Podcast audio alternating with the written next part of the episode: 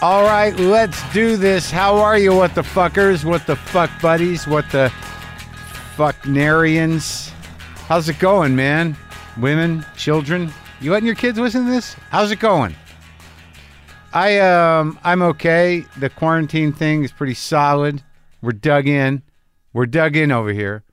I have to start saying we because there's been an issue that we're going to get into in a minute. Today on the show, I talked to Kathy Valentine, who is a bona fide go go. A go go. I talked to a go go.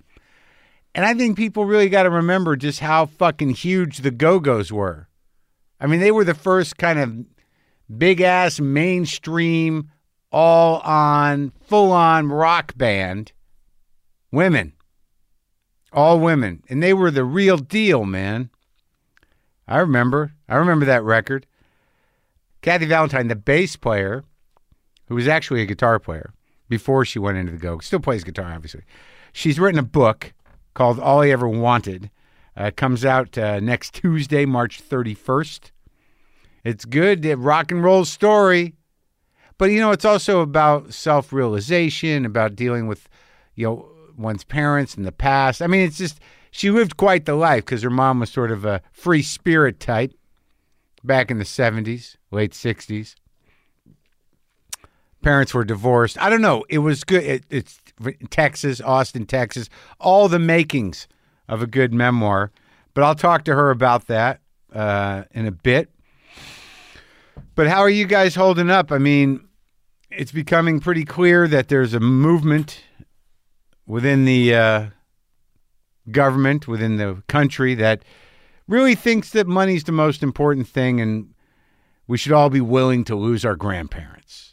That, uh, you know, hey, man, adapt or die. We got to keep this thing going. We got to keep selling stuff. We got to this. We can't have this economy bottom out because then we're we're gonna have no choice but to vote for Bernie. He's the only guy who's gonna know how to build it back up, make the co- make the people connect again if there's if there's no economy, God knows what. Who knows what's going to happen? All I know is that listen to the scientists, listen to the doctors, and if you live in a good state, they're not going to send you out there into the eye of the fucking storm of sickness. This is what they mean. It's going to be state by state. But we'll see. We'll see what happens with this big gamble. Hey man, you know who needs old people? We got to keep the, you know, we got to keep the engine going. They're not bringing a lot to the table. It's easier than getting rid of Medicare and Social Security if we just let the old people die. I mean, that- let's not look a gift horse in the mouth here, people. Come on. That's a point of view happening out there. So, hope you're hanging in there, New York City. Sounds like you're the uh, tip of the spear here in this country that's going to sort of be unfolding in all the cities of the country with any amount of people in them, one after the other, some all at once. My mother's down in Florida. I'm checking in with her pretty frequently. There's no way that that's not going to become a shit show of virus. And that fucking governor, he's not doing nothing. Zilch. Zero. Belligerence in the face of the germ. Hell of a gamble, people's lives over what? Come on, it's okay to go in the water. Look, the thing is, m- most of you know that I've been dating this woman, Lynn Shelton, who directs movies. She also directed my last two comedy specials, a couple episodes of Marin, a couple episodes of Glow, but that was before we started doing this thing. Well, she was working on something in Boston. She's living down here in LA now, She's getting her house set up when she went to Boston, but that got canceled. Now she's back here, and she's been in my house, you know, for fucking weeks. But she did have a good point, and I think it's something we all need to talk about. And it- we'll we'll we'll get to it. But we've been watching a lot of movies. Probably going to get into some comedy tonight. I've, we haven't watched much comedy. Taylor Tomlinson, I I'm watching that, and Segura's got one there's a nice little cluster. Ta- I think Taylor's was out earlier, but there was a nice little cluster that I'm happy to be part of. I think I was the the first one uh, on Netflix. It was it's me, Bert Kreischer, uh, who's a friend of mine. I did his uh, podcast recently. I've watched a bit of his special. Segura came out the other day. Me, Kreischer, Segura, and I think there's a Dalia one coming. I'm not sure. Segura's special is called Ball Hog. Kreischer's is Hey Big Boy. But I know all these guys. I like Tom. I'm going to watch his tonight. I spend my life watching comics, but usually for 15 minutes because I'm not a middle act anymore. So I see everyone for just the right amount of time 15, 20 minutes. Perfect. Because I'm not a feature act. I have to sit through the headliner. Now, Lynn Shelton uh, is staying with me here at the house. And, you know, we're getting through this together. And um, she, like, listens to the podcast. Now, I don't understand that. I get it. It's nice. She was a fan before, you know, we started whatever we're doing. But, like, I'll do the podcast. Like, this one comes out today. And by the end of the day, she'll be like, Well, that was nice what you said about me. Like, I'm like, What are you doing? Like, I'm with you all day long, and now you I'm with you, and you ha- you're listening to me. I mean, it's a little weird, but I've dealt with it before, but usually not in the same fucking house. So it's good, though. I'm glad that you like me. What Lynn Shelton is in the room right now, which I can acknowledge, which is part of the problem because the other day she listened and she was kind of like there was something wrong you know we haven't been seeing each other that long but this thing is really you know a day is a week in relationship time and quarantine one day equals one week so i can tell when there's something wrong and i'm like what's going on so i don't know see i'm still talking like you you weren't here which is part of the problem. So what was the problem the other day? Lynn Shelton, the direct, f- film director, director of Me, uh, in several different projects. All right. So what happened? So I I you know have to wait till you're out of the room or we're in different floors Yeah. to listen to your podcast because Yeah. you don't like to hear yourself. So Yeah. so I think you were downstairs making breakfast and I was upstairs in the bathroom and I turned on the I was taking a bath or something, I don't know. Uh huh. And I was listening to your intro from Monday Yeah. and um you know, you started out with this nice message about, you know, trying to make sure that to the people about how they should stay connected to each other Yeah. and you know, reach out to people who might be, you know, in in need and all Yeah. this. And sort of talking, you know, about in general like what it's like life uh, in under Yeah. quarantine. Yeah. And then you painted this very detailed portrait of your life Yeah. in quarantine. And you know, the thing is that specific in that particular context, it struck me because I think it's really it's got to be a really different experience to be actually i- isolated and completely alone. Right. Right. And some people are, and I Yeah. know people who are, and Right. who are really feeling extra disconnected Yeah. from other people. Uh-huh. And I particularly, I'm specifically grateful to have somebody to be going through, you know, with this. Oh my Who's god, he's, that? he's Who are picking you up with? the hammer. Uh, you. Oh. I'm with you, and um, and so I just it was it particularly struck me because as you were painting this portrait of Yeah. your life, yeah. it just sounded like you were all by yourself. You were, Is that really true though? it is. You said I every she's like I'm I'm I'm stockpiling on a food. Yeah. Doing a lot of cooking. Yeah. I'm reading. Well, not really reading that much, but I am. Uh, you know, I'm watching. I saw a great movie last night. Yeah. Cassavetes, uh, Right. uh, Killing of a Chinese Bookie. Um, you know, I did. I did am do all those things. You did. You I did. And I and I'm spending you know a lot of time with my cats. did, did I say that? Yes, that was how you wrapped it up, and I was like, huh, that is so curious because he just sort of does he not know I'm here? Like, have I just become so sort of a part of the furniture that, he doesn't now even that- register No, my presence? that no. That see, this is a this is an interesting conversation because you know I have this. I'm who I am on the mics, and all the things I said were true. Y- You just you were there as well, and I'm not that disassociative. Okay. I, I know that you were there. I know we cooked the s- stock. You did the big stock. I know that we've been eating food together. We, we're cooking, we're eating popcorn, we're watching movies. We're both, you know, dealing Chatting. with the cats. We're chatting. We're doing the stuff, you know, the dirty stuff. You know, we're doing, you know, I, we're having a full life here in quarantine. Too full, even. A lot of time to fill. I'm getting work done out here, but mostly, you know, you're in the house, I'm up here, you're meditating, whatever. The issue is, yes, you're here and, and I'm experiencing that. Why? The question is, why did I not acknowledge that more thoroughly? Well, take- all you need to do is just say we. That's all. An occasional we. I am my own man.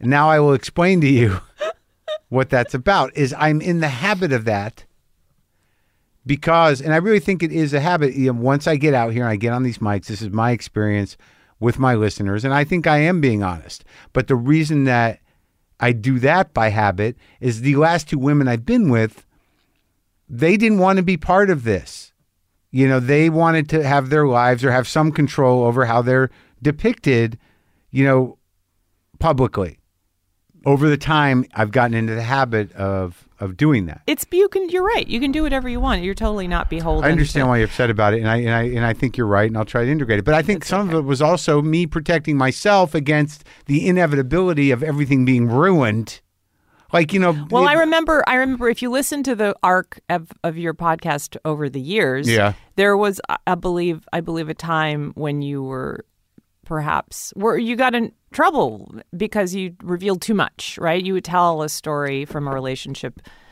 that Well, yeah, but you know, but anything's too much. But the thing is, it's like, uh, okay, so we're having this thing and it's good, and we're having a nice time, and you know, we, you know, we both broke up with people, and you know, there's a story, you know, there's backstory, but whatever. But the truth is, is that the more publicly you live your life here, the more I talk about it, if it goes wrong, if it goes bad, it's a heavy trip. Now, obviously, you know, I'm, I'm not going to, you know, people knew about my last relationship, even though it wasn't that. We didn't, I didn't talk about, you know, every, about her a lot specifically. I talked about us a bit. But then when it ends, then all of a sudden you got to figure out, well, how do I handle this? And I had to do it very respectfully and not dr- bringing her into it hardly at all and that's the way that that whole, that went. So like when we break up, it's going to be a fucking disaster. Because now, now look, at you, everyone knows your laugh. Now you're on the show. They know we w- went through quarantine together. We made soup, and then when it all goes to shit, they're going to be like, "Is that the one you made soup with during quarantine?" Yep. But you sounded like you really liked her when you had her on that time. I know, but you know things go wrong. Well, what went wrong? What what- is it that important? Yeah, we all knew her. Everyone knows her. your mom will be angry at you. My mom was like, "Are you still with her?" Yeah. Are you still in love? Yes, everything's going good. I that's she's amazing. How is she doing? How is she putting up with that? How is she still with you? She's really leaning into it too. Like I've been like in the last relationship she wasn't like that, but now she's sort of like, "Really?" I'm like what is, what's with the tone? All right. So, look, I um were you a Go-Go's fan? I was a giant Go-Go's fan. Yes. Listen to me segueing like it's a fucking radio show. Because you're in luck. Uh, I don't know if you know who Kathy Valentine Really? is. Why? Kathy Oh. Valentine did. uh, Kathy Valentine. She's here today. That's yeah. amazing. The bass Yeah, she- player from the Go Go's. Yeah, she's here today on the Holy show shit. Uh-huh. with you and us. Wow. Yeah, just so that's great. You're a Go Go's fan. Thrilled. It's true. You're going to hear me talk to uh, Kathy Valentine shortly, like now. Uh, her memoir is called All I Ever Wanted, which comes out next Tuesday, March 31st, and you can pre order it now. The Go Go's documentary premiered at Sundance in January. It will be on Showtime later this year. This is uh, me and Kathy Valentine. She was lovely. I gave her tea in the kitchen. you, we're not co-hosting the show. All right? This is me and Kathy Valentine talking without Lynn here. I enjoyed the book, your whole book. I'm really happy Yeah, that you did. I know. I do, It's and a I- page turner, isn't it? Yeah, I don't usually do that, and uh, and I was curious because usually I'm sort of like, well, what's the angle? You know what I mean? What happened? And uh, you know, I was happy at the end. I, at, at the very last two chapters, I'm like, does she get sober? Is this a happy ending? what happens? Yeah, it's 31 years. But yeah, oh wow, I got 20. It's a good thing. But you did. You definitely waited till the end to to reveal that. You took Well- it right to the edge here. Well, I knew that I was going to do like a, an arc Yeah. from su- from 1970 to 1990 Yeah. because I just thought this tells a story. And that was kind of the end of the story. And also getting back everything I'd lost, but getting to do it sober Right. was uh, like a nice little That was the plan. So what? But you didn't want to deal with uh, you, you like from 1990 to now. That's another book. Oh, okay. Yeah. So, okay. So there's a sequel. coming. Well, yeah, but first I'm going to do another book or two different ones, so I'm not like just the memoir person. right. So I'll, but that'll be in the. So works. writing something that you you've taken to and you want to do more. Yeah, of it in I that want way. to. I really, I was really surprised, like how many female rock memoirs are out there, and how many people are, Yeah. are into them. But Sure. but how there's not a lot about music. Like I write a lot about music Yeah. and how it was a part of That's my what life. I love about the book because we have a lot of the same heroes, and you talk to them. I've only talked to a couple, but go ahead. so so I would like to do a book where I like I don't know, like just go talk to different women, like instead of like uh women who rock like Right. really talk to them about what music was for them and Oh, like, right. I just feel like that doesn't get talked about a lot. Like we all know Yeah. what Muddy Waters meant to the Stones and yeah, Buddy Holly right? and and, yeah, and I don't think a lot of women get to re- tell that part of their story. So that's a book I'd like to do. Oh, that's interesting. Yeah. Because I mean, you definitely tell a little bit of it, but there there's moments where I'm a huge Jimmy Vaughn fan. You know. Oh, cool. Yeah, Do you like that huge. part I wrote about him? I love the part about Jimmy, but I also like the part that Stevie comparing him and his brother, where Stevie says when he's playing, he puts everything he's got into it, and when Jimmy's playing, you're only getting about ten percent of what he's capable of. it's so wild. But it's so, but it it it taught you the definition of making choices about your own style. and personality, Right. Because that's how Stevie was, and it was so at odds with who he is, you know. And Who, I- Stevie? yeah, well, like he was just seemed he was so reserved, Yeah. and, and humble, Right. and like blazing. yeah, Um, but I when I would go see the Thunderbirds a Yeah. whole lot, like when Jimmy would see me out in the audience because Yeah. he's known me since I was 16 years old. Right. He would just like throw in like this crazy like and Oh, yeah. and just like for me, and I'd be like ah. uh huh. So cool. Oh, to show you that he could do it. Well, no, just kind of like recognizing that that I was there and Oh, hey, that's this is for nice. you. So, but okay, so you weren't born in Austin though. Yeah. I Were was. you- oh, okay. You were born, Born and in raised. Austin, but your old who was from England? Your mother. mom. Right. Yeah. My mom was from England and she ended up in Austin and is still there and still complains about it. Yeah. But the whole thing, I mean, I can't imagine what Austin was like at that time. I mean, at Texas, because it was it was it cool? Super cool. It was Yeah. it was insanely cool and I I don't know if I would have been a musician if I had been somewhere else. Right, of course not. Yeah. But like I, I grew up in in New Mexico, so I remember what it was like being a teenager towards the tail end of the '70s. But you seemed to be like right in the middle of it, and it seemed very exciting to me. Yeah, the only part I missed out Yeah. on was like um, the psychedelic era. Like I didn't see like the 13th floor elevators and Oh, right. and like Billy Gibbons had the moving sidewalks. and- Oh, yeah, yeah. So there was this cool psychedelic era that I was too young for, but Sure. everything after that, Yeah, and also by the time the seventies, right when you're growing up, everything's just dirty. Like I mean, like the sixties were idealistic, but by the mid seventies, it was just you know everybody was just dirty and fucking and doing coke. but that's what was so great about being a teenager Yeah. in the 70s. It's like it's like wow, cuz then, then you're a kid. For me, I'm a kid in the 60s, so I have that idealism as Right. a kid. Yeah. And then A little get- kid. Yeah, and then I get to be like this in this debauched era where the worst thing that can happen is you get the clap Yeah, or and everyone did apparently, from Yeah, what I oh, heard. Like it was just this common thing. Yeah. I missed out on all that.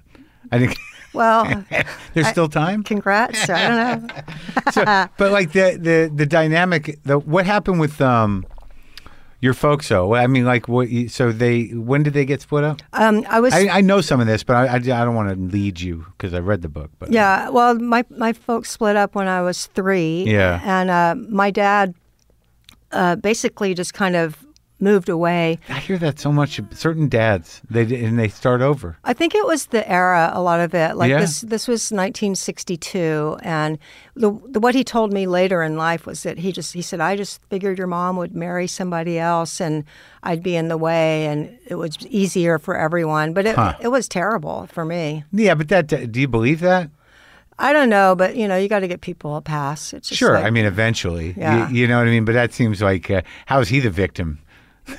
you know what I mean? Like, oh, you- oh, shucks. It'd just be easier for you guys if I didn't get, you know? I don't yeah, I don't know. It's just like know. It was horrible, right? Well, I didn't really know it was horrible till my 30s, and, and I wrote about this. It's like I was with a friend and I was watching her little three year old run from her mom to her dad, Yeah. Mom- and all of a sudden it was like this light bulb. Like I, this kid would notice if the dad wasn't there. Right. So I called my mom, and I was like in my 30s. I'd been sober about five years. I'm like, hey, mom, what did I do when, when y'all got a divorce? I'd never asked her Yeah. in all that time. And she said, oh, it's horrible. You'd sit on the steps and wait for him to come home, and you'd see a car that you thought was his, and it would just drive by, and you would sob. And I was Oh, my like, God. and I was like, I could, I didn't remember that. I And didn't But know. it's part of your heart. it's in there. It's Uh, like, yeah. yeah. Oh, it's so heavy. Did that make you cry when she told you? Uh, I cried a lot writing this book. I, I, cried reading the book. Did you? Yeah, of course. I cried doing the audiobook a couple weeks ago. There was one Did part. they leave it in? I don't know. I don't know what they'll do. But the, the engineer, the, Yeah. the producer was Skyping in from New York. The engineer was in the other room. Yeah. And there was one part where we were all just like sobbing. Oh, God. I Yeah. hope- I kind of don't think they should leave it in. That's awkward. Well, I mean, the parts where you cry are, are they're not bad cries. You know what I mean? They're not tragic cries. They're actually cries of uh, sort of like connection, and, and usually it's it's the, when I cry, it's when th- good things happen or or, Yeah. or surprising, uh, you know, reconnections or that kind of stuff. Yeah, and Or- you're just or they being get- moved. You're- Sure, right. And the getting sober thing, I always that always gets me. Yeah. The, you know the the kind of realizations that one has that that moment that people uh, that you know, sort of get it. You know, I get like if I'm at a meeting, man, that, that- I'm just wired to cry at that s- that moment in those stories where the hand is, of AA is there. What do that they call moment. it? They call it the, um, what do they call it when, um, like, oh, the Eskimo? Uh-huh. Oh. That like the person that like almost like makes you go, oh, maybe I should quit. Right. Oh, is that what they call them? Yeah, I yeah, think yeah, so. yeah. Yeah, I it- that, those stories always get me. But, but so so you're on your own with your mother, and the way you characterize her is like uh, as you know, this very kind of self you know serving person that didn't really know how to behave like a parent. Yeah. Um, writing the book did wonders for my relationship with my mom because I, I not only was able to kind of process everything she didn't Yeah. do, but it also made me see what was good, you know, Uh, that's important. and it kind of just let me process and and um, I don't know. My heart has opened up to her in a way that before I had a lot of resentment, and I was, I'm I'm always there for her, and it's just me and her. It's Yeah. always been just me and her. Right. But um, sometimes I would be like, you know, damn, like couldn't you have like taken care of business a little, like and like you're older now, and Yeah.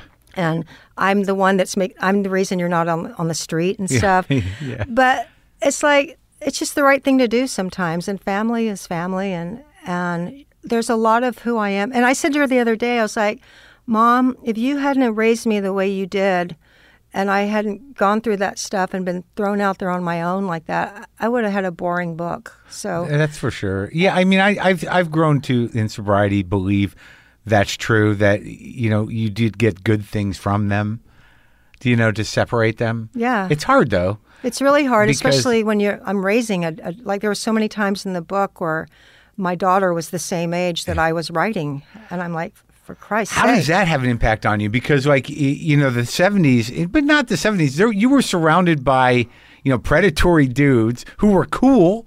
But you know they were what they were, and the environment was sort of forgiving, or or or, or uh, without any sort of um, uh, you know, parental guidance even from your parents, and there was drugs around. But yeah, I mean, you talk about these dudes coming and going, and you're a kid. I Yeah. mean, what is it like to look at your daughter when she's 15, knowing that you were sleeping with a 38 year old? I know it's it's well, like we had very different um, dif- different childhoods, and she's she's parented and and um, It's But just they look like real kids, don't they? I mean, she's a kid. When you look at someone 15, Well, that's what I was processing. It's like, and w- there's a part in the book where I'm talking to my mom, going like, "What were you thinking? You know, what were you doing?" Yeah. And and like I, I just kept thinking about me as a mom and my daughter having Yeah. to go through that stuff that Yeah. I did, and it's it was wild, crazy. Yeah. And those dudes are still around. What were you just saying? that you saw some of those guys' names in another Oh story. yeah, like I was reading the Janis Joplin book and and and Janice's early days Yeah. in Port Arthur, there was a crew of guys she hung out with, Right. and, and I was just like flipping out because like one one guy, I'm like, oh geez, I had an affair with that guy when I was 15, and he must have been like 40 or something. Uh. And then there was another guy I've known since I was like three years old. That was he was like he was with Janis Joplin and hanging out, all, and I didn't know that Yeah. but I have my own like memories, so it's weird to just read a book and see these connections. Sure. Between you and Janice? Between Yeah, the like Texas like the guy that experience? like was with her. Yeah. Like I remember being a little girl and seeing like a stack of Playboys in his bathroom when we were there visiting and looking through them, and I'd never seen like that. Yeah. Anything, And I'm like, what are they doing? And it was at his house. Yeah, yeah, Yeah. And I went home and I remember I went in the closet and like like took off my clothes and like posed like that and like cuz I was like what it, it wasn't sexual. It was Right. just like con- Yeah. curious like Right, what yeah. are these women doing and Yeah. why are they doing it? And I'm going to go see what it's like. Yeah. And how was it? it was kind of scary. I was like the thought of somebody coming in and Oh, finding yeah. me. So that was your mom's boyfriend for a No, while? no, he was Uh, just a, a family friend, but I've known him since forever. And you, and you started doing drugs really young as well, right? I mean, I mean Yeah. how would you not? So your mom was sort of into it? Well, Or for does a it little seem while like it was always there. for a little while, I was smoking pot and dr- it- like for me, the summer between, uh, I guess I was twelve years old. Yeah. Every, everything like exploded. I started smoking cigarettes. I Yeah. started drinking um, Boone's Farm Strawberry Hill, Oh yeah. and that was my gateway drug. And it was disgusting. I mean, I would, I would take a, a drink and and retch and vomit and Boone's then guzzle Farm, more. right. And it was, it was really the first time that I felt, a that I felt. Uh, like I didn't feel, Yeah. I, I like I didn't feel the way I didn't want to feel, and I did feel the way I did want to feel. Right, Just yeah. from that disgusting stuff. Yeah. And you got the warmth. yeah, and everybody in in uh, Texas smoked a lot of pot and did a lot of psychedelics, so that's what I had access to. And it was Texas style. Mm-hmm. So it's just like, you know, weird desert shit. yeah, mescaline and Yeah, yeah. psilocybin and just- Cowboys. well, you probably had that in Albuquerque, But not too. the same. You know, Texas is its own country. You know what I mean? It's its own trip, man. I mean, there was some of it in, in Albuquerque, but it was a little washed out. The e, the era when the hippies and the rednecks kind of morphed and Yeah. the whole co- cosmic cowboy thing was was super cool. In the early 70s? yeah. All right. So, like, when did you get your first guitar? When was that? Well, I started I started playing guitar at the at the hippie school that I went to, the commune, and Yeah. and I it didn't occur to me I could like be in a band. Right. I just was like learning guitar, and then I was in in, in England because my mom's English, and I Mm-hmm. saw Susie Quattro, and it was the first time I'd seen a woman rock star Yeah. like playing an instrument. I mean, Janis Joplin was a, a rock star, and Right. there was was rock star singers, Right. but I'd never seen a woman just like Doing it. just slamming it down. Yeah. So that changed everything, and I was like, "That's what I'm going to do." And um, I went back and wrote my dad and asked him to help me get a guitar. Well, first I got um, my mom had a boyfriend yeah. and he was uh, he moved an electric guitar into our house and that was the first time i like plugged in and It was just hanging out there. it was just there and he was like he was a he'd escaped from leavenworth prison and he was like a, a biker and a, and a drug dealer Yeah. but he also played guitar really Yeah. good so i was like in heaven he moves this guitar in he moves this amp in he It was like gives- a, host, a stack. Was it yeah, a it was Marshall? like it was it was just like this no it wasn't a marshall stack what was it I forget what it Big was. amp? It was just a What was the giant guitar? amp. The amp with the guitar he'd made. Oh, wow. He'd made the guitar. Yeah. and um, so the first time I just plugged in and played my E chord that Yeah. I knew, and it sounded like that. It it was just really empowering. It was Yeah. like I was like I'm It's like magic, right? I'm going to do this forever. I'm never going to not do this. yeah. So that from that point on, I was off and running, and he showed me how to play. Like my first song was uh, was Johnny Be Good. Mine too. Yeah. Yeah. And I sat there forever, just like trying to get. And I'm a lefty, but I played righty. Yeah. So I could do the left hand pretty good. Yeah. And because I'm not real coordinated with my right hand, it was really just about getting that feel. And I just was fixated on that. And then the, the jumping jack flash. That's And that's what you were doing. what I did. And it was the time, right? So those were like, well, Jumpin' Jack Flash was probably a relatively new song when you were doing that, right? yeah. What I album don't know was what that on? that was on uh, Sticky Fingers. yeah, that was, a it? little. It was a little, earlier. before. I was Yeah, yeah. 16 when that Right. came out. No, no, I was younger because I.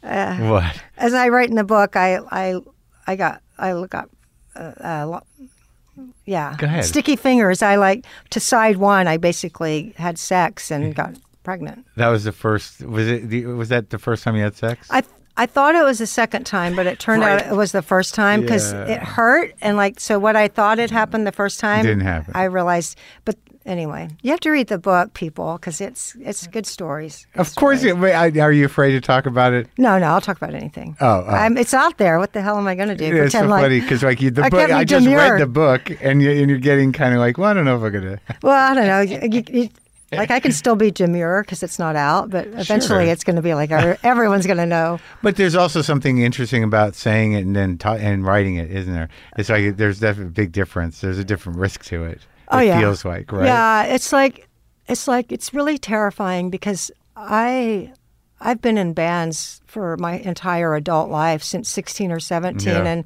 and that kind of means like just being surrounded and, and, and a, insulated like a cocoon. A band is a cocoon. It's a gang, and you're just one of of a of a of a club, a member, but. To put yourself out there, for, like it's, I'm 61 years old, and all of Right. a sudden it's like, okay, I'm not just in the background writing a cool song for this, Yeah. for someone else to Yeah. sing, and it's a little terrifying because even though there's there's people are open and and and there's accolades and Yeah. and praise, but it's also you open yourself up to criticism and like how could you do that What, it, when you write? no just like having knowing that it's going to come out and people Well, are it's going gonna, to read it's it kind of heavy because, like you know, at reading it, what's interesting is that you know because we grew up in the same time, and that your experiences were these experiences. Like I, I imagine that some of the feedback you're going to get uh, around certainly the sexuality is like you know who are these guys? You know, because you know what with the even that that second time you had sex where you you know you lose your virginity basically. I mean, it does it doesn't sound like it's consensual, but not in the context of the world we're living in now. And, and it, it was sort of rapey. Well, I mean, by today's standards, a lot was, but like, you know, and there is a, a rape chapter, but at the time, I mean, it, it's hard to explain to somebody what the '70s w- was like, really, and it was right after the the sexual revolution Sure. of the '60s. and, Yeah. like the first time I did something with a guy, and he went and told everybody at school, and, and I was miserable, and I went into my mom in tears, and what she said was like. You didn't do anything wrong. You did it with the wrong person. Because my mom was more worried about me being hung up about sex than she was worried about the fact that her 12 year old had had sex. Yeah. It was really, I mean, by Twisted. today's standards, it's twisted, but at, I kind of, for someone that's like like this bohemian free Right. spirit that just, Yeah. that's, that's really how she thought of it. And I don't know, I guess some people it's going to, it's going to sound Well, I mean- debauched and well, weird, but well, I it's, mean- it was just how it was. Sure, it, was happened, definitely the you know? seventies, and which is you know one of the reasons why people have to evolve. The, you know, and I understand it because I, I mean, I, I kind of I grew up then. I mean, I wasn't a girl, but it, it's kind of I remember there. I mean, we were making out. I think the first time we were, you know, I held boobs was probably seventh grade, sixth or seventh grade, seventh grade. And I don't know if that's normal. Is that normal, or was that the time? at the time it was just like Yeah. I don't know. It just seemed it seemed okay. I mean, Yeah. it's not like all my friends were doing it, but Right. there was there was like a lot of guys hanging around. I mean, Well, you also because your house that you grew up in, there was drugs, and your mom was kind of free spirited. I guess is a nice yeah, and way I to was put it. getting And- I was getting high, and you, and you were know, getting high with your mom, Yeah, so that wasn't like so that's a whole other trip. Yeah, right. That was different type of parenting. Yeah. I have to assume at that time there were people that weren't parenting like that as well. no, Yeah. no, but uh, Yeah. no, it's just how it was. How's and what was that? You got a, your first guitar was a Telecaster. No, well, yeah, I, I wanted a, a guitar like Keith, so Yeah, I, me I- too. I got. I get them mixed up, but I either got a deluxe and he played a custom, or I got a custom and he played a deluxe. But when, once I realized I had the wrong guitar, I was like, oh, well, whatever. But when I saw my Strat hanging in a guitar store, I, tr- Yeah. I traded that guitar in for it. And You traded the deluxe for the yeah, Strat, Yeah. and, you still have it, right? yeah. It's like a- what is that? A sixty-two It's Strat. a 62 Strat, and it's just like, it's just, I'm psychotic. I, I just now stopped taking it out of town to play gigs with because one, like, I think one time I thought somebody had walked off with it and I lost my shit. I was just like, It's a huge collector's market now. It must be worth a fortune. Well, I was in a car accident with my band. We were playing in West Texas, and somebody rear-ended us, and the neck got it didn't crack off, but it got a crack. Hmm. So that always reduces. The, Uh-huh. I, I've glued it back. I don't think it's staying in tune as good. I'm kind of heartbroken about it, but, Uh, that's hard. but that guitar is just. I don't know how s- something that's inanimate could be such a part of you, but it really is. It Oh, I, feels- I, I, especially if it's your life. It's what you do. It's your. you've had companion. it. It just Your represents whole- your- yeah. everything. Yeah, I don't. I don't have a. The guitar I bought, I bought because of Keith too. I bought a Telecaster. It was my first guitar. and It was heavy as hell. Too. Yeah, it was yeah. like an. o- I don't know what it was made out of, but I, I never pursued it as a life. You know, the Well, you're musician good. thing. I've heard you play, and I, you could. I want to. I want to play with people more. I'll be in your band. You will? Yeah. I'll come to Austin and play with That'd you. be awesome. I have to. I have to learn how to play with people. I play with myself. I think you could. I really I do it think you could do occasionally. it. Because if you just start playing, then people around you are just going to start playing what you're playing. Yeah, I've, I've sat in with I've sat in with people, and I like it, you know. And I just have to carve out time to make it part of my life. Yeah. So, like the through line of the book, like you know, when I, I really think about, you know, it seems to me that you know, outside of the Go Go's, when when that happens, you know, that the experience of you kind of like um, just you know being cool and stuffing things down and not you know responding emotionally to stuff and drugging yourself that that seemed to have- you really established that early on, like at the beginning Yeah. of your life, and and it just sort of became like I I w- I became sort of amazed at the amount of drugs that were that were going on. You know, after a certain point, let's let's just stay with the bands. What was the first band that you started?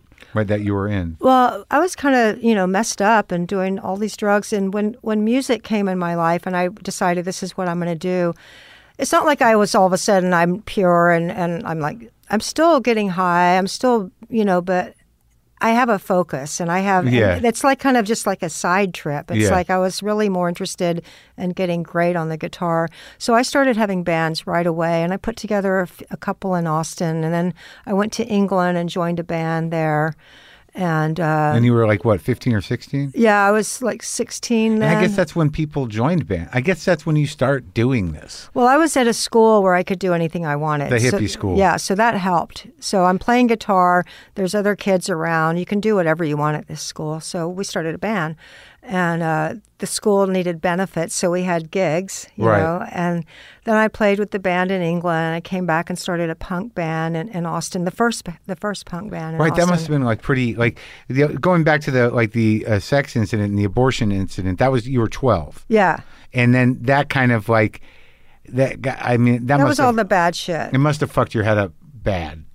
Well, Right. no, it's not like it. It's not like it fucked my head. It was just that I think it's just things that happen that sh- that illustrate how lost and confused I was. And did you? well, Your mom took you to the clinic, or what happened? Oh, yeah, we flew to California That's right. You had to fly to California. because it was two years before Roe v. Wade. oh my God. Yeah. So that's what the future we're looking at now. Well, I, Again. that's why I wrote about it. I, I wrote because I feel like people need to tell their stories and, you know, women So- women that have had abortions. So you were able. You told your mother that you were pregnant, and then you know she She's like, let's take care of that. and she figured out how, Yeah. and you had to fly to California. And Yeah. that was the first time you were in California. Yeah, That was kind of a Inglewood. yeah. Oh, nice. it was kind of a double-edged sword there. You know, you you got to come here, but it was for a horrible reason. Yeah, but to me, it was like it was just like so much about just like making the problem go away, and that's kind of like became my whole life thing was like make the make the problem go away if it's by drinking or Right. ignoring it or stuffing it Was- down Was, or the fundamental problem you think uh, your your emotional trauma about like uh, you know just the way you were the dynamic between your m- you and your mom and your dad kind of splitting? I mean, was there a constant pain? I don't think it was like conscious, but I think that I felt um, uncared for Hmm. and like not, like I didn't feel valued. Mm-hmm. Like I think at some deep level, I felt like if I mattered to my dad, he would come visit me more. Right. If I mattered to my mom, she. I, but it's not like you're No, articulating. of course it. not. It's but just then you a- can, as a sober grown up, you can see that. yeah, it's Right. like well, I've had a lot of time to reflect Right. and, and writing the book and Yeah. stuff. But music really saved me. So that band, the punk band, what was that called? The Violators. Oh yeah, did Yeah. you guys cut any wax? No, uh, in fact, I've been going crazy trying to find a cassette because Oh, really? in my audiobook, I wanted to do some underscoring. And, Yeah. and when I talk about the that band, I wanted to kind of have it under there. So I was tearing my house apart looking. But we have a cassette, and um, from You the, found it? Ah, No, I'll find it though. okay. I get You really. still have them? Most of that stuff I got after all, all. the- I got so much. I got everything. Really? Yeah. after all that moving. So, Yeah, I've got everything. It's crazy. I just found like Go Go's tapes, like me and Belinda writing songs, and Really? yeah, Uh, I just don't have a, a cassette player. I have to like, and then who's got time? Like, you barely have time to do the shit you need to do. Like, You got to digitize that shit. I know I got to just dump it all. But then there's too much. There's going to be like four hours of us, like, you know, Kind of nice though. to hear is it wasted, rambling. Yeah, and then like, bang, bang, bang. Yeah. So, um, so yeah, that the, The thing Violators. about the thing about punk rock Yeah. was for what it did for me was like I thought I had to be like Jeff Beck or Jimmy Page or Jimi Hendrix Oh, or yeah, this Eric is- I- Clapton to I be in a related to band, this, yeah. and that's what I wanted to Right, be. I right. wanted to be like in that pantheon, like Of that- there's those Jimmy type of and guitar Eric, players. yeah, and then Yeah. there's Kathy. Yeah. that's what I want. it doesn't even sound right, does it? Right, right. Jimmy and Eric and Kathy. And Jim. Yeah, exactly. yeah. But um, that's what I that was my dream, and I still it's still in there enough that when like when I meet a, guitar, a woman guitar player that just embodies everything I wanted to be, when Yeah. I just like really hold her up because Sure. it's like my vicarious thrill. To, Yeah. to- and I play pretty damn good, but I'm not like that level. But when when I got hip to punk rock, it was like oh, I don't have to sit around for years Right. practicing in yeah. my bedroom. Noodling. Yeah. Yeah, I can yeah. be in a band now. This is Right. cool. Everyone could, right? Yeah, yeah. So, and that's kind of like I know we probably will touch on this later, but the the Go Go's have a documentary coming out, and the whole narrative, or not the whole, but a big part of that film is how the band started in the punk rock scene in L.A. Right. So it's kind of cool that I'm in Texas. Yeah. Discovering punk rock, starting a punk band a little earlier than when they started. Well, was that the first wave? I mean, was that like what mid seventies, like seventy seven? That was like, yeah, probably I came it's- back from England and it was probably, yeah, 78 where I started that Oh, band. so it was happening in England. it was happening. And I was there playing in this band that became Girls School. And we were a rock band. We were doing like Thin Lizzy and ACDC and stuff. But punk rock was everywhere. Well, So like you you because I was there. I don't remember. I guess I was there in 1981, and it was already kind of long gone. But that whole Kings Road trip and all Yeah. that fashion had really been integrated already. But they, I guess when you were there, it was probably fresh. It was so fresh. And the, you know, the, the pistols were like, like it was full on shock mode, you know, just like headlines every day, and you, you couldn't ignore it. Mm-hmm. And like walking around Kings Road and stuff. I mean, I thought I, I had just gotten like hip Yeah, in, in yeah. Austin, feeling like a rock a rocker chick. Yeah. And then I'm like looking at all these punks, going, "Oh, I'm like old fashioned. This Right. sucks." Did you buy some clothes? I bought a, a, a t-shirt with zippers on it, and Oh, quick there you study, you, go. know. There you go. And went back to Austin to start that punk band. And It's so funny. Do you, are you friends with Steve Jones? Yeah, Now. yeah. What a character, right? Yeah, I mean, That we he- we're not in touch a lot, but we we've had running. Uh, par- I mean, um, we've our paths have crossed many- Sure. many, times. Yeah. Another sober dude. Yeah. Yeah. So okay, so you're doing the punk thing, and what kind? What drives you? How do you get? Because like I, I think that this book is very thorough in its depiction of of what it takes to be a musician, how a musician's life really unfolds. Yeah. You know, with you know the the sacrifices you have to make and the dream you have to follow, because it seems like you knew. You know, pretty early that you, that you were doing this, Yeah. and and there was nothing that was going to stop that. Yeah. And you were going to figure out a way, but there was a certain number of serendipitous things that had to happen for you to get Absolutely. to the place. But like the idea of like moving to LA and almost like just deciding to do it and then doing it, Yeah, it's it- kind of crazy. Yeah, I think I was 19, and What was the band then?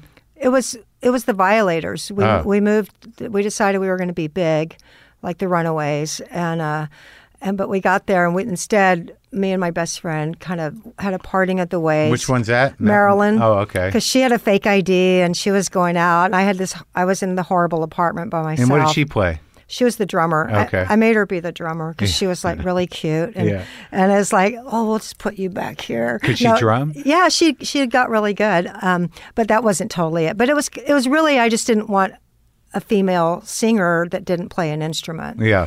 and she wanted to play drums. So we had a falling out, and um, and we, we actually just connected again. For Really? Yeah. So okay, so that's when. So you were just hanging out. You were. Like I was a hanging club. out, and and it's like one thing I wrote a lot about that people were surprised is that how supportive the the men musicians uh were. Um, Mm-hmm. yeah.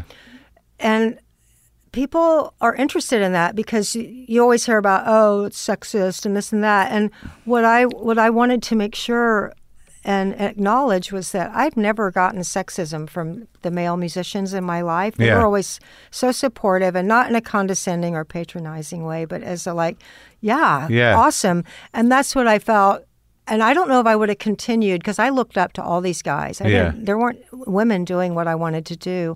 And I looked up to them so much. And if they had been, Assholes. yeah, I don't know, I might have, it might have crushed me. So it was, I was real fortunate to have people like Doug Somm and, and Jimmy and the Thunderbirds and all the guys Yeah. and, and the, the rock and roll guys. Yeah. I mean, Eric Johnson gave me a guitar lesson. Oh. When I was did it like- help?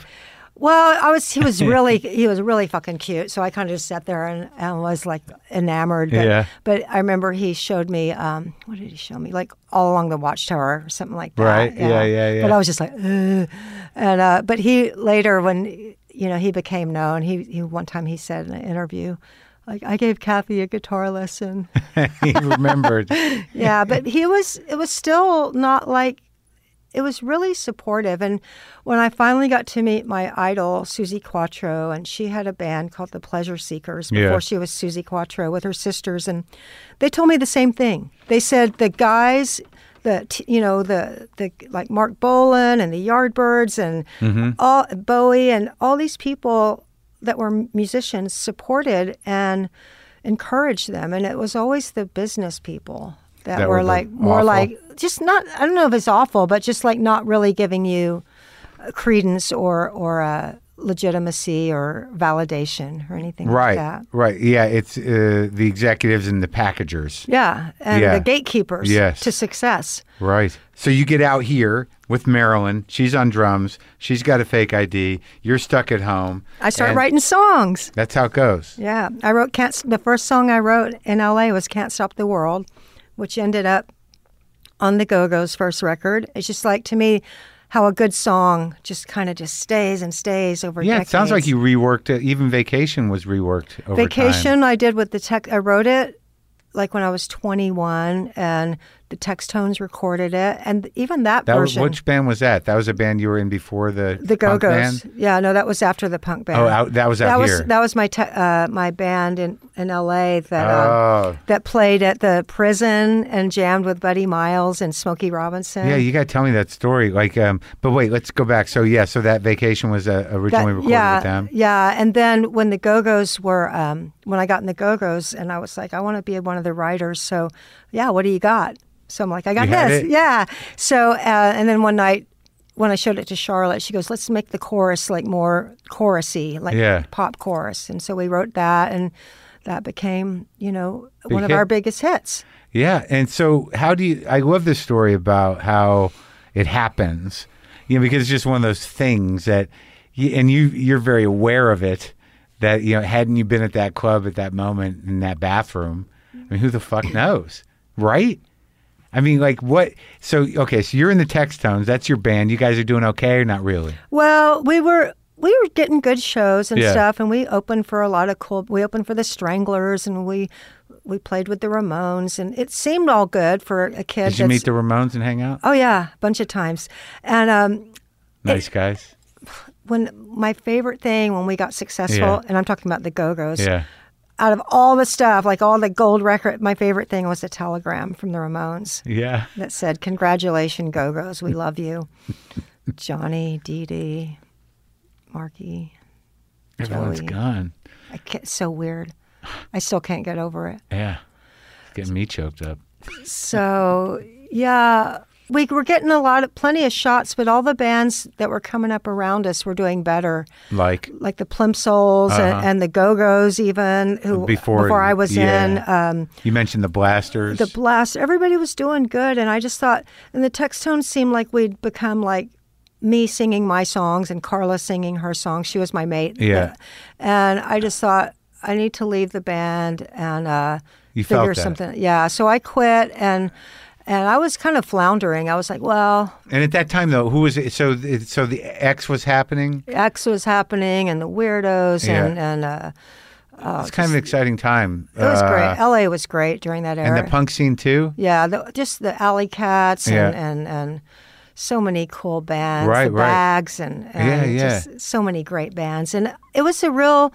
It reminded me of growing up in Austin because, like in Austin, I wasn't a snob. I'd go, I'd go like dancing to a country band. I'd go see a blues band. Go see the Mm-hmm. Yeah. cover rock band.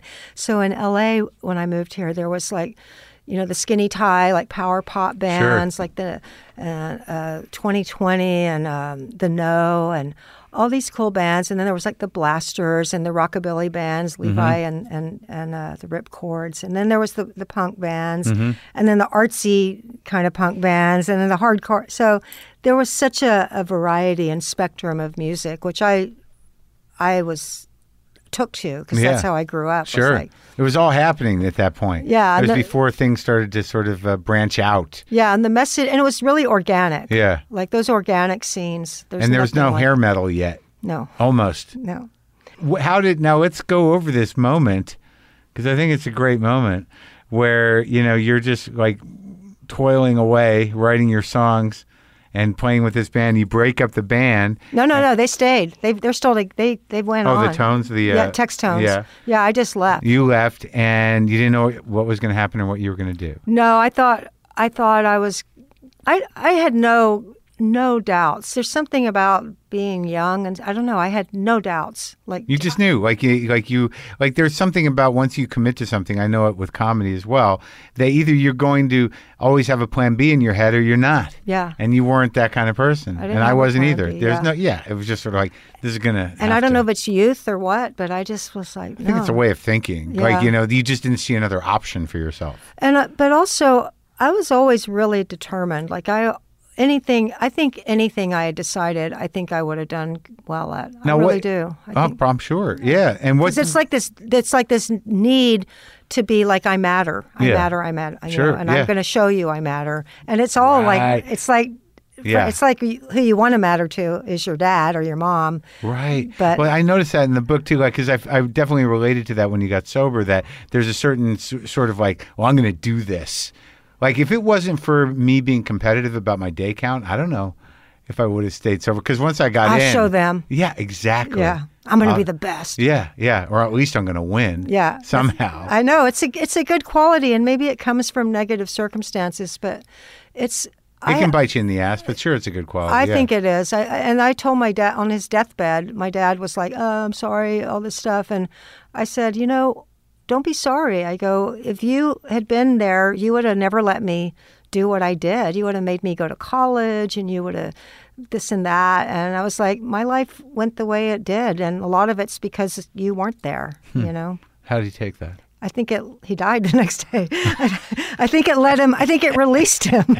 That's not funny. Uh, I th- but I think it like gave him. I think it absolved. Like I don't know. You absolved him. yeah, in a He Uh, weird was way. he was living in it. in Yeah, that- I think because we got to we got close in the last eight months of his life, like really close, and uh, we had a lot of serious talks because he was lucid through through his last breath.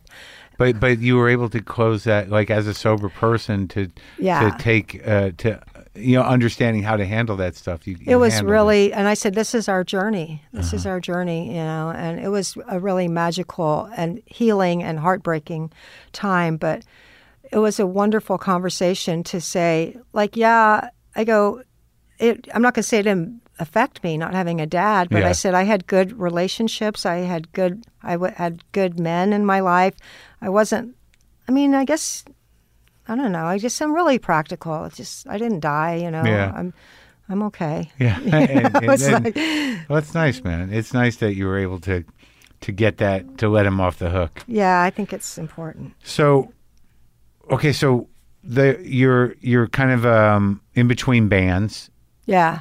and you don't really you know you're driven, but you don't know what's next. You kind of all throughout the book, you're sort of like I I knew you know I had to make something happen. Yeah. something had to give. Yeah. Yeah. And what's your use? What what's your drug use at that point? Um, I was doing well. dr- Alcohol's always been my Sure. my main thing, and I think I really liked cocaine because I could drink longer. Sure, but like at the time you met Oh.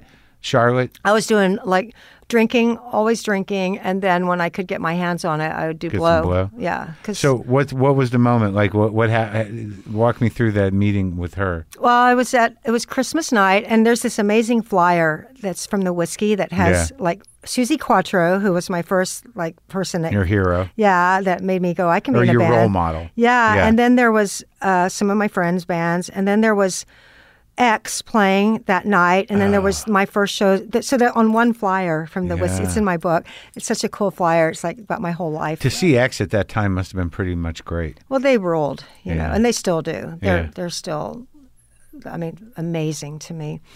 Um, but yeah, I was. My mom had come out to visit. I'm li- I'm like staying up on Sunset Plaza at a friend's house, and uh, she's out of town, and I'm just Mm-hmm. Christmas with my mom, and then I go down to the whiskey to see X, and I see Charlotte from the Go Go's, and she's like, "Hey, what do you play bass?" And I'm like, "Yeah."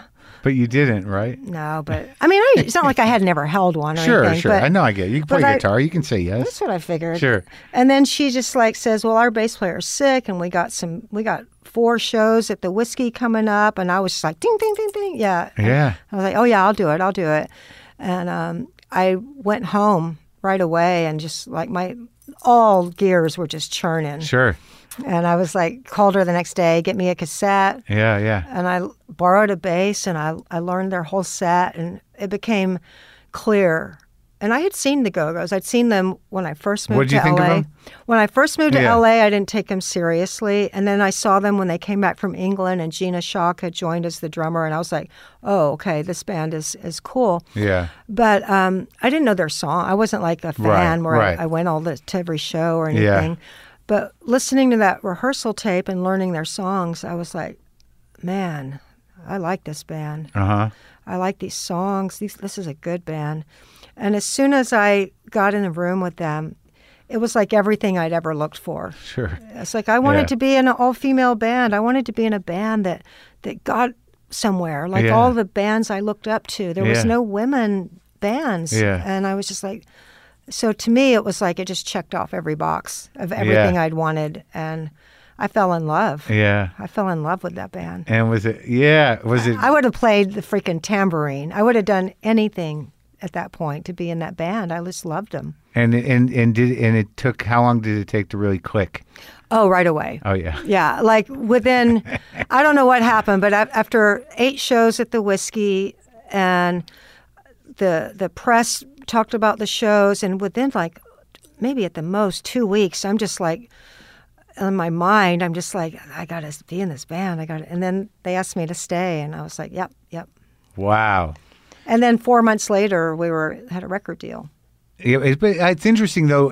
It didn't happen overnight, and it Mm-hmm. was t- a real struggle because of the perception of women. Yeah. Correct. Well, it was uh, what our manager was told repeatedly was there's, w- it's cool, good band. We can see that they're popular, but there's never been a, a, a successful. That's what they would say, successful all female band.